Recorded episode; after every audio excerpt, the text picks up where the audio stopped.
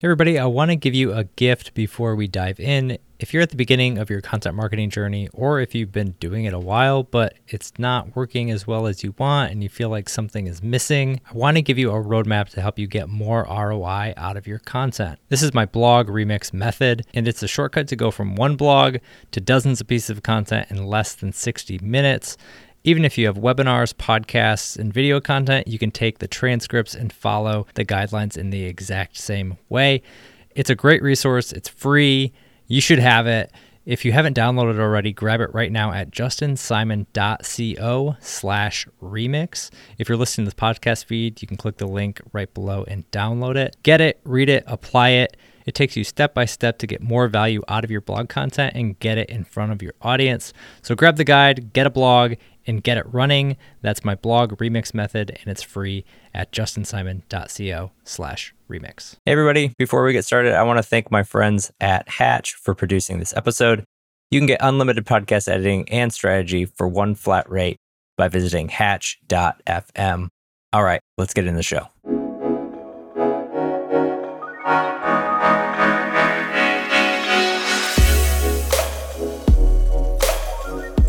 Welcome to Distribution First, the show where we flip content marketing on its head and focus on what happens after you hit publish. Each week, I share playbooks, motivations, stories, and strategies to help you repurpose and distribute your content because you deserve to get the most out of everything you create.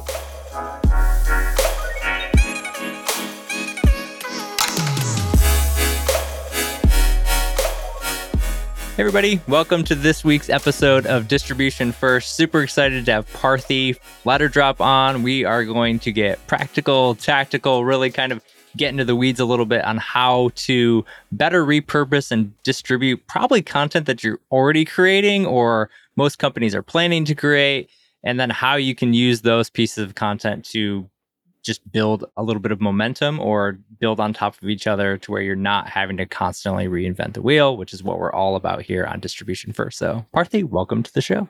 Thanks for having me, Justin. It's interesting. One of the things we talked about, kind of this evolution of SEO, a little bit of how things have changed, right? Like things have changed a lot. Like Google's releasing new algorithm updates all the time. I'm seeing it like, hey, people are getting hit by this. Uh, you know, some people are, some people aren't. I think to start, I'd be interested to just kind of get your generalized take on where SEO is headed, what's happening in that space, and kind of where you see it evolving from there. Yeah, absolutely. Happy to share my perspective. And for context, I think my perspective is informed from a couple of different places. A, I used to work on the search team at Google as a product manager there back um, around 2016 to 2019 or so. And now I'm kind of on the other side in startup land, building businesses, helping companies uh, think about marketing and helping companies think about SEO. And so I've kind of seen both sides of this. And so one thing remains the same, which is kind of like the ethos behind search, which is try to get people answers to their questions. You search for something, how can we actually search what's out on the web across different types of media and actually give people something that answers their questions. So that that has remained true for the past 25 years across search. Now, how effectively Google actually executes against that is a different question because it's this sort of like whack-a-mole game where a lot of people realize this. They realize SEO is a great distribution channel to get like your evergreen content out there and get people coming to you. And obviously people are trying to figure out, okay, like how do I game the system? Mm-hmm. And that leads to a lot of bad behavior, leads to a lot of people putting out stuff that's not so great which also makes the search experience worse. So I think when people think about SEO, they should just think about the macro level of this ecosystem and like what people are trying to do. So fast forward to today, like search has definitely changed. It used to be page rank and backlinks, and then started looking at like the actual content of sites, and that was pretty simplistic in terms of keywords. And now today with LLMs over the past couple of years. Google has like their PaLM 2 model, their Gemini model coming out soon. You've seen ChatGPT, GPT-4, Claude 2, all of these models. We have something that sort of resembles understanding of actual content. I think this is like net good in the sense that it's helping machines actually understand and decipher between like bad content and good content. Is it actually answering the question? On the flip side of this, you also have the problem where people are abusing the technology and being like, okay, look, let's just pump out thousands and thousands of pages. It goes kind of both ways. I think at the crux of it as a company, most people should just understand that if you do what is best for your customer first, that's where you need to start. Do what's best for your customer, answer their questions, think about SEO second, and then go back to your content and think about how do I make this easier for Google to understand? There's a second step. First step is definitely making sure it's for your customers. I think that will serve you best in the long run, independent of any sort of like Google update. The people who are generally impacted by this stuff over a longer period of time tend to be the people who did something wrong or weren't really thinking about their customers. It might last for six months, for a year, but over the long term, everybody at Google is working to make sure that that doesn't happen. And so that's my general advice. And I think there's more of a focus on information and having comprehensive answers to people's questions and being very customer centric and people first in the future of SEO. And I'm very excited about it. I'm with you. I think it's interesting from the origins of SEO. You talk to anybody who was there when that was really sort of on the upswing black hat, white hat, all these things. Like, how do we game it? How do we take this thing and twist it to where we can be number one? Right? It's a little bit of a, it is a little bit of a game to try try to do that. And despite all of the evolution of content, or th- that's still kind of in the background uh, in some of the SEO conversations and some of the world is like because it's a very clear ranking system, right? There's a winner and there's a loser. There's a number one and there's a number, you know, 100, right? And I've played those games. I'm eight. How do I get to three? What levers do? Hey, everybody, let's get in a room. What levers do we pull to try to to try to do that? And, and those are while those conversations are fine and maybe valuable at some point in time, it skips completely past what you mentioned, which is customers and what what's useful to the end user. You know, a lot of times the irony of that is to go from eight to five to eight to three, you have to have the best piece of content it may not be that overnight thing, but if you do try to create the best piece of content for the audience, for the people who click on it, who when they get there, they get what they need. You're not filtered with a definition and a this and a that and a blah, blah, blah, blah, blah. Oh, there, now I finally get my answer. Over the long term, you're probably going to win what you're saying, right? Like, I think that's maybe the, the overarching thing that I would think about is with SEO, you have to think long term. It's not always this sort of like, which is funny because I think from the performance metrics standpoint, like the thinking around it is keywords I can get, dashboards I can show. It feels short term, but overall, it's really like a zooming out to look at the graph of like over time growth versus like the daily dip. it's like the stock market a little bit. yeah, totally agree. And I feel like here's a rule of thumb that we have internally at Letterdrop for our own content if we have a page on our website, we don't feel comfortable sharing it directly with a customer via customer support or in the sales cycle, it's not good enough because you secretly are ashamed of sharing this with somebody. You don't think it's helpful. Then why does it deserve to exist? Why does it deserve to be found via Google? And I don't think a lot of people think about that bar. They're thinking about vanity metrics like traffic. They're like, it's fine if it ranks somehow. Maybe there's low competition there's nothing else better out on the internet, or maybe I've tricked Google to get it to rank. But then what? They get to your page, a real person gets to your page, they look at it and they think to themselves, this is garbage. You're not giving them a chance to even understand what's going on, build trust, be like, these people know what they're talking about, and look for a CTA, click through, explore your site, and eventually what you're looking for with SEO is to become a customer, to get them educated.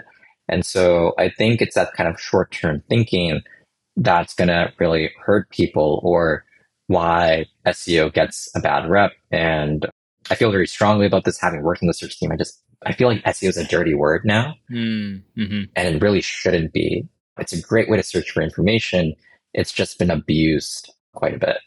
Yeah. And I think sometimes people have internally have the wrong idea about SEO, which I think skews a lot of those things. I know just personally, like as somebody who built content engines around SEO, you can fudge the numbers. great. We have look at all these keywords we're ranking for. Look at all our, you know, top 10 pages, blah, blah, blah, blah, blah.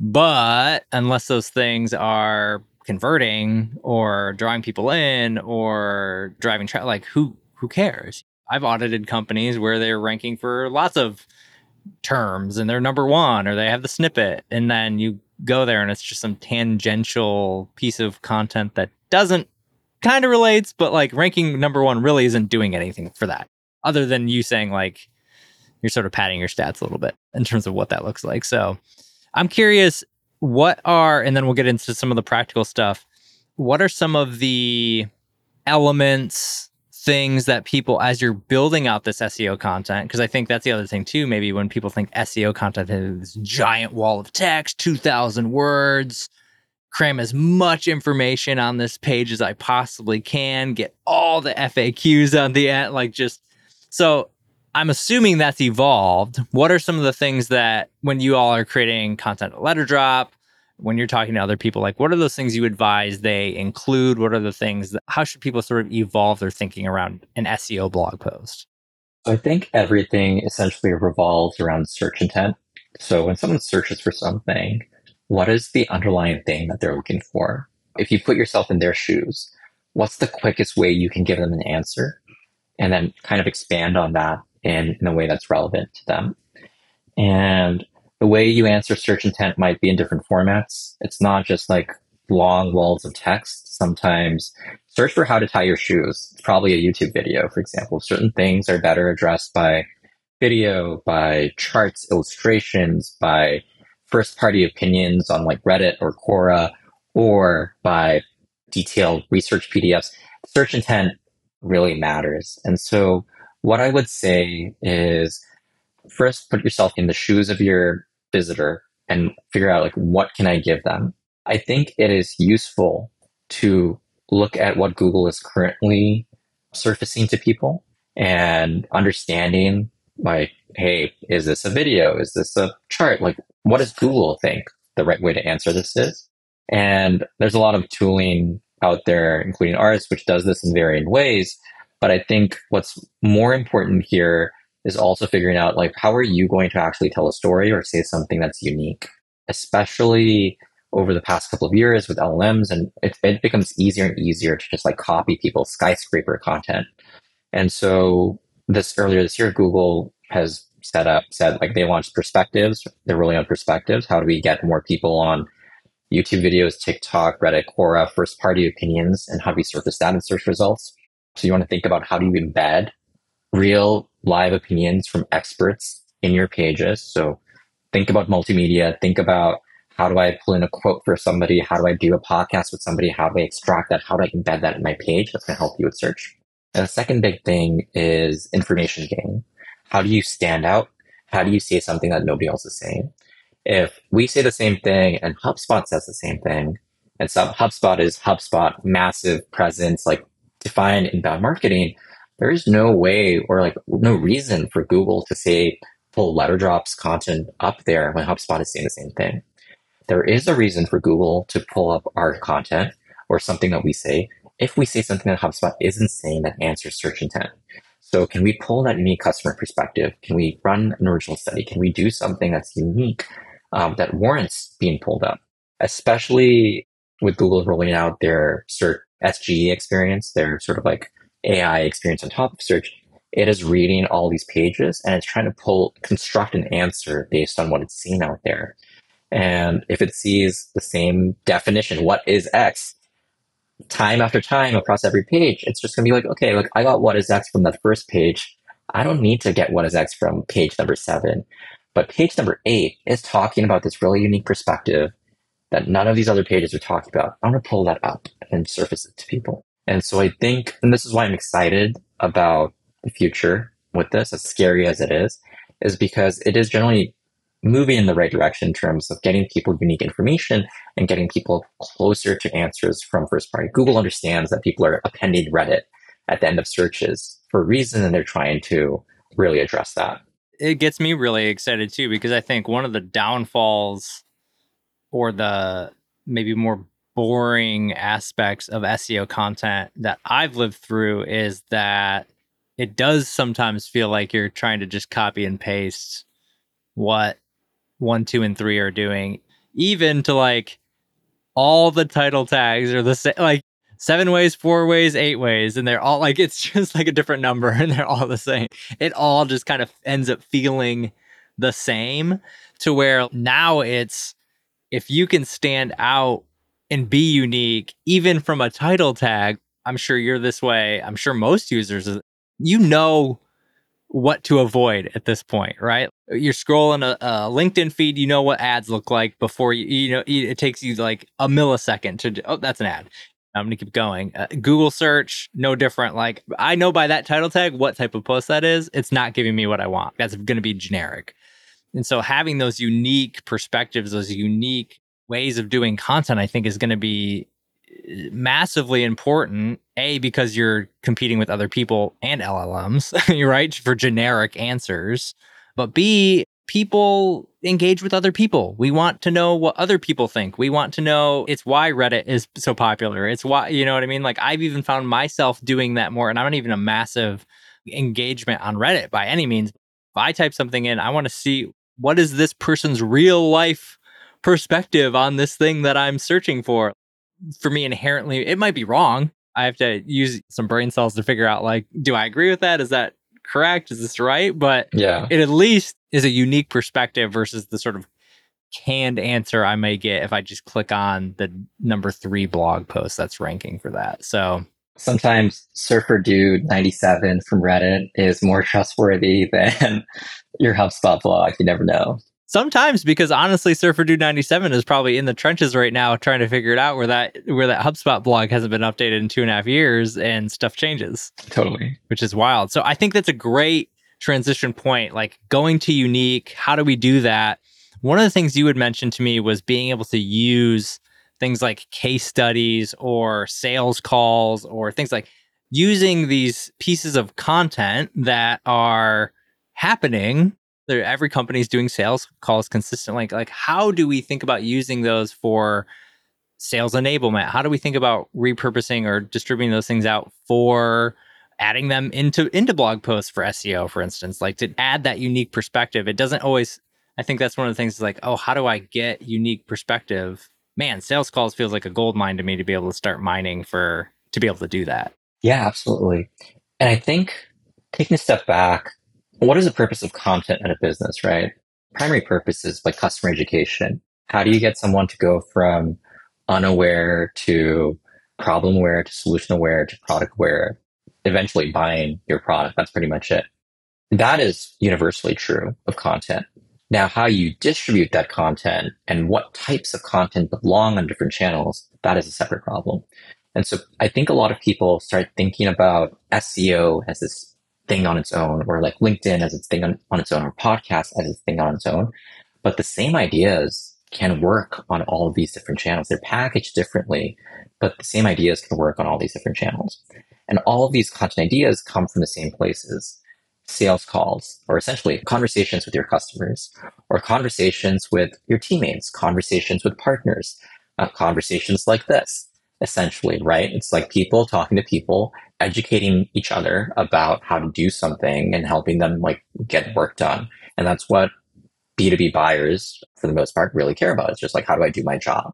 I do think every marketer should be really thinking about beyond just like keyword research because nobody really needs another top of funnel. What is X in your category? I can guarantee, unless your category is completely brand new, it's saturated to hell. That's not what you need. What you really need is trying to figure out, hey, like what do our actual customers care about? What are the problems they're coming to us with? What are the questions that they're asking? You're going to find these in customer success calls. You're going to find these in sales calls. You're going to find these in communities. You're going to find these on LinkedIn. This is like, you're going to find these out there in the world where people are actually asking these questions. And that kind of stuff is a great source for like what you should be creating content about. So at Letterdrop, for example, a lot of our content is influenced by what we hear from people in the community and on our sales calls, which is why we even bothered to build tooling to like automate that as well.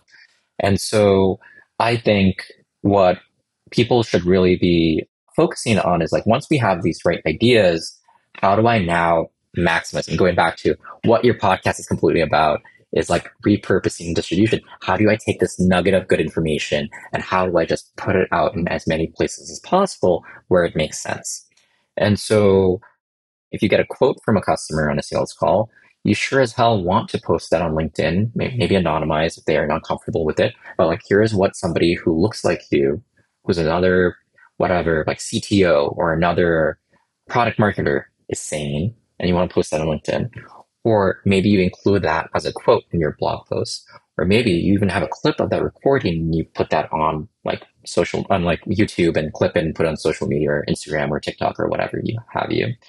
And so I think the really important part is going back to what I said earlier about unique perspectives, those unique perspectives are going to come from these conversations happening in your community or with your customers.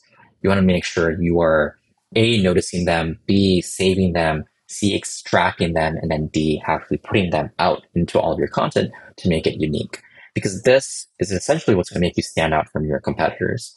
If your competitors can say the same, if you take your content and post it on your competitors' website or LinkedIn or what have you, your content is not sufficiently differentiated. And you need to think a little bit more carefully mm. about how do I use our internal resources to tell our unique story. Distribution and repurposing is only as good as the content you have to distribute or repurpose. And so, one of the things I always try to work with from the jump is what are your strong points of view, which is kind of what you mentioned earlier. And using that to reverse engineer and using that as a gut check to the content you are even thinking about creating. So if you have a list out of your top points of view, and sometimes the bigger the org, the harder it is to maybe come up with those things or get alignment on those things, but it's still super important. This doesn't even have to be for the company moving on. It could be for a campaign. Hey, we've got this campaign going out. What is our sort of stake in the ground for this campaign? What are we trying to get across?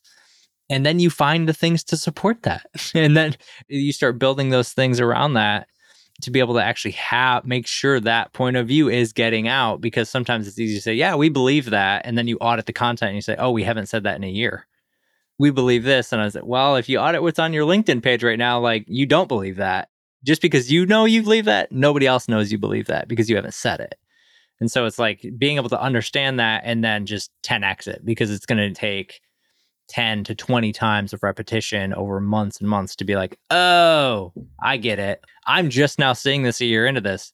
Justin, ah, distribution first. Yep. So Justin's it. Ah, Justin, content hamster. I, you know, content, get off the content hamster wheel. Oh, okay. Well, I've only said it a million times over the last year and a half. So finally is starting to uh, hit a little bit. But I'm curious with the with the sales calls too. Like you go into Ahrefs, you go into SEMrush, you're like, oh, nobody's looking for this.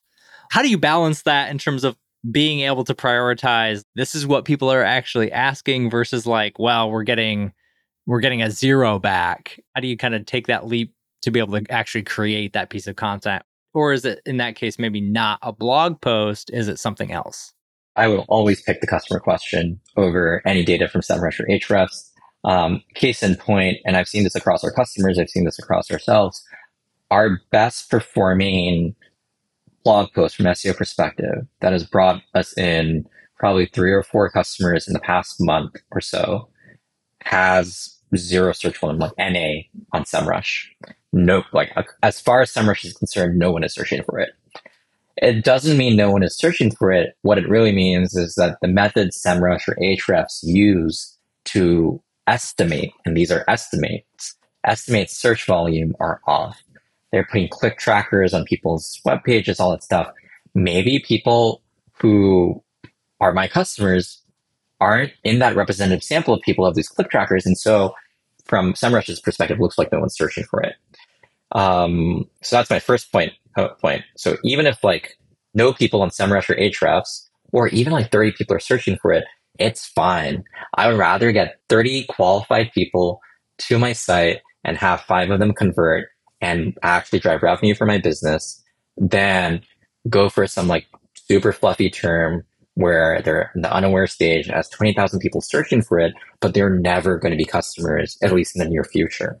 And so I would always listen to your customers over any of that data. That data is just a gut check more so than anything.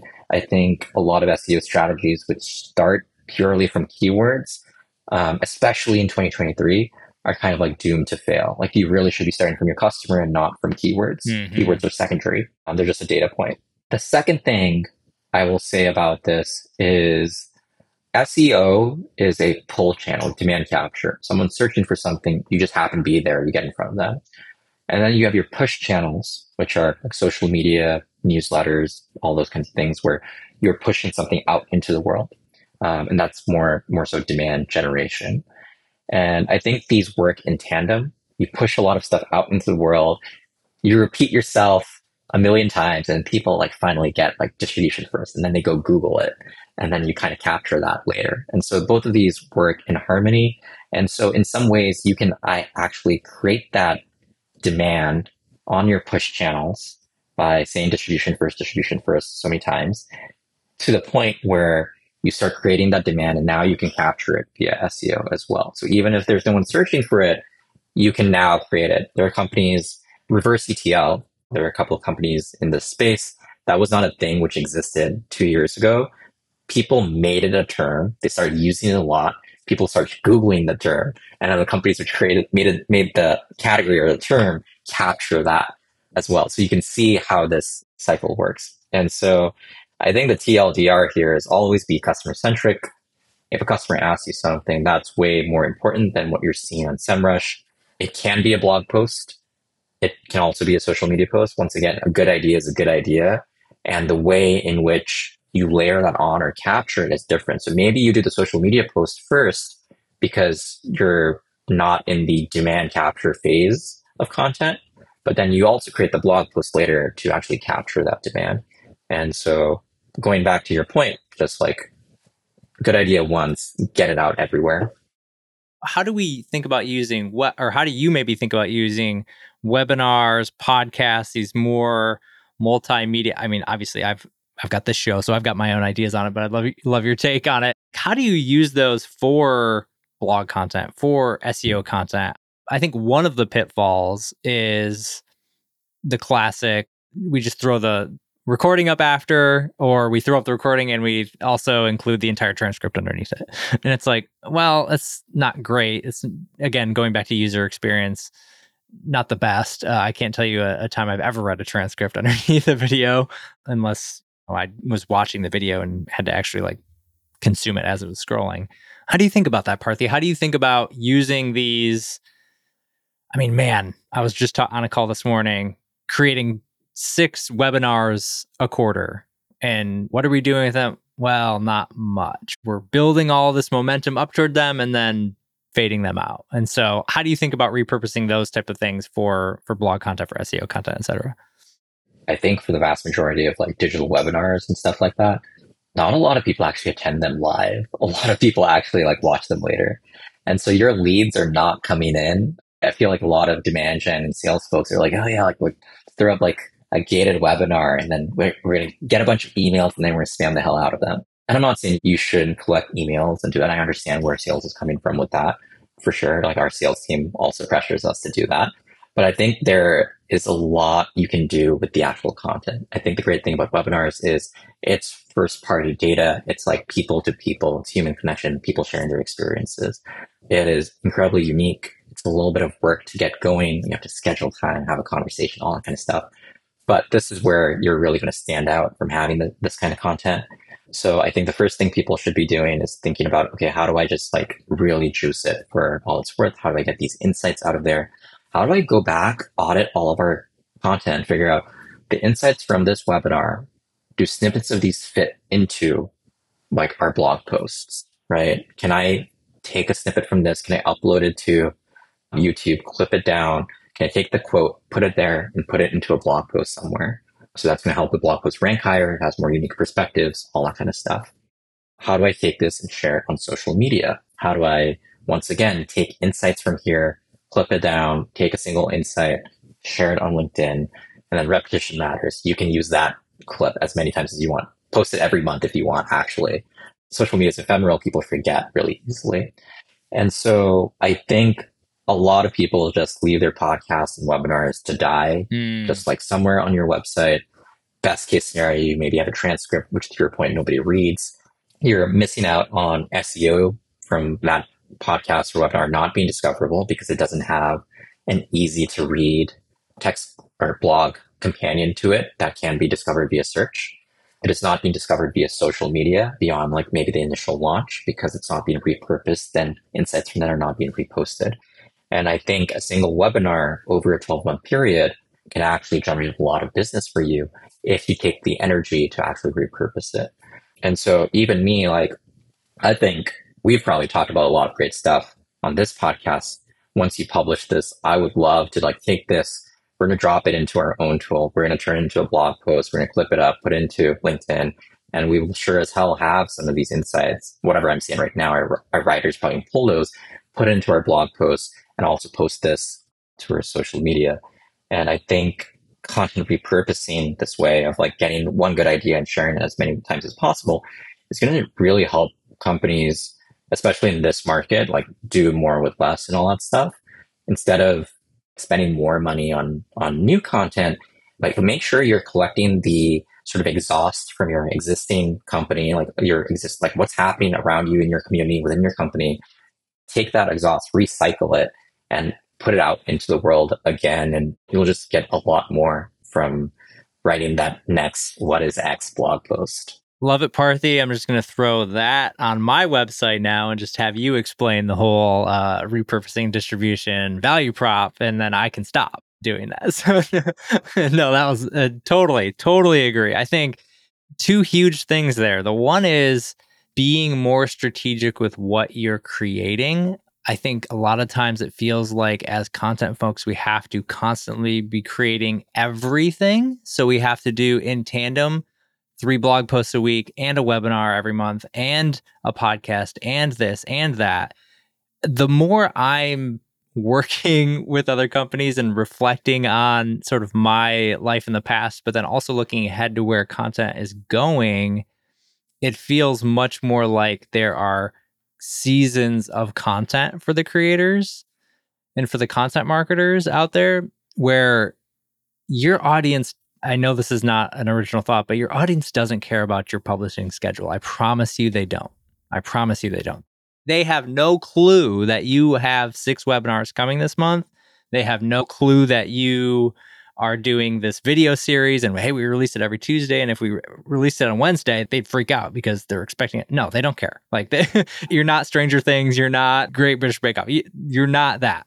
So you can get over that. People aren't bated breath waiting for your thing to drop but also like the idea of understanding what content you have to revitalize in a lot like SEO that's a huge like I have done that for years is what was once ranking started to drift let's go update it. That means refreshing the content but that also means to your point what multimedia content have we created recently that we can inject new life into that old piece of content? What original thought can we put out there? It helps to reframe the way you're doing content to where you it's how you get off the content hamster wheel honestly is like understanding the purpose of the content and understanding going back to the customer centric nature of it is why are we doing what we're doing? A lot of times it's like well when you think internally it's revenue growth and mqls sqls that agreed but at the end of the day like especially for content teams like you said it's education. It's helping people view themselves as you know the ability to be a new type of person this transformation this idea that i was once this now i can be that. That's how you get buy-in. That's how you more and more especially for people selling products products are there's so many products now it's unbelievable. And feature sets and all that can be cannibalized right? Like you said with hubspot example right? Or you're just going to go up against google will come in and do something and you're like well now i'm going against google.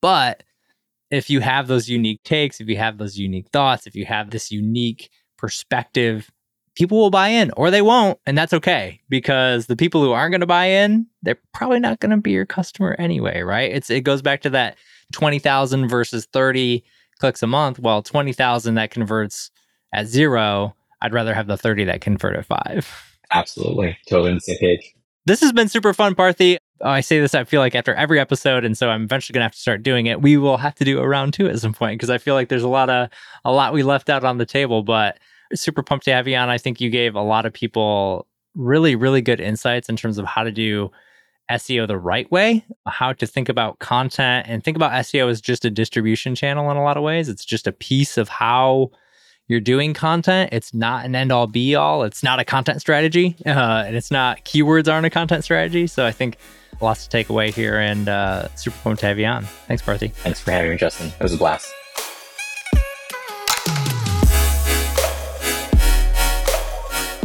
All right, I hope you enjoyed this episode of Distribution First, and thank you for listening all the way through. I appreciate you so, so much. And I hope you're able to apply what you learned in this episode, one way or another, into your content strategy as well.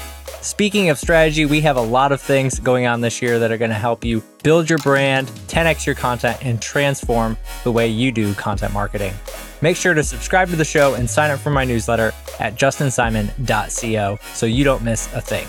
I look forward to serving you in the next episode as well. And until then, take care, and I'll see you next time.